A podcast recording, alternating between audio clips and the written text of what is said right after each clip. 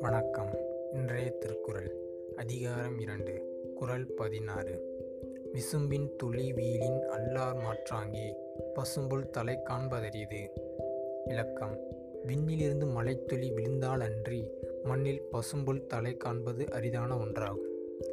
அதாவது மழை பெய்யலாம் கீழே இருக்க மண்ணிலேருந்து ஒரு து ஒரு புல் கூட முளைப்பது என்பது கஷ்டம் அப்படின்னு தெரியும். அப்போ நீங்கள் நினைக்கலாம் நம்ம கிணத்துல தண்ணி இருக்குல்ல மோட்ரு இருக்குல்ல ஆறு இருக்குல்ல அப்படின்னு நம்ம ஏத்தாலும் பேசுறது தப்பு. நீங்கள் எவ்வளோ தான் பார்த்தீங்கன்னா நம்ம மழை வந்து பெய்யலைன்னா அந்த ஒரு அந்த வளர்ச்சிங்கிறது வந்து இப்போ பயிரோட வளர்ச்சிங்கிறது வந்து ஒரு சாட்டிஸ்ஃபிகேஷனே இருக்காது. நீங்களும் இப்போ அது வந்து ஆற்றோரம் ஆற்றங்கரையோட இருக்கவங்களுக்கு பார்த்தீங்கன்னா மழை வந்து எனக்கு தெரிஞ்ச அந்தளவுக்கு ஒரு இம்பார்ட்டன்ஸ் வைக்கலாட்டியும் அந்த ஆற்று தண்ணி வந்து பயன்படுது. இருந்தாலும் ஆறு உருவாக்க மழை தான் காரணம். அது வேறு விஷயம்.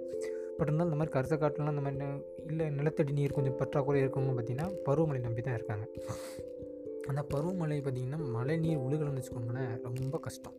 மழை நீர் மழை நீர் மழைத்துளி பார்த்திங்கன்னா அந்த நீ மழைத்துளி வந்து அந்த பயிர் வளர்றதுக்கு எந்த எவ் எவ்வளோ காரணமாக இருக்கோ அதை விட இந்த களை வளர்கிறதுக்கு ரொம்ப காரணமாக இருக்கப்பா.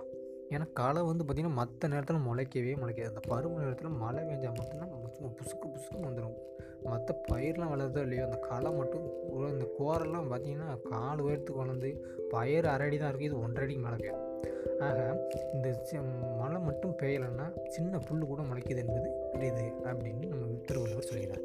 தேங்க்யூ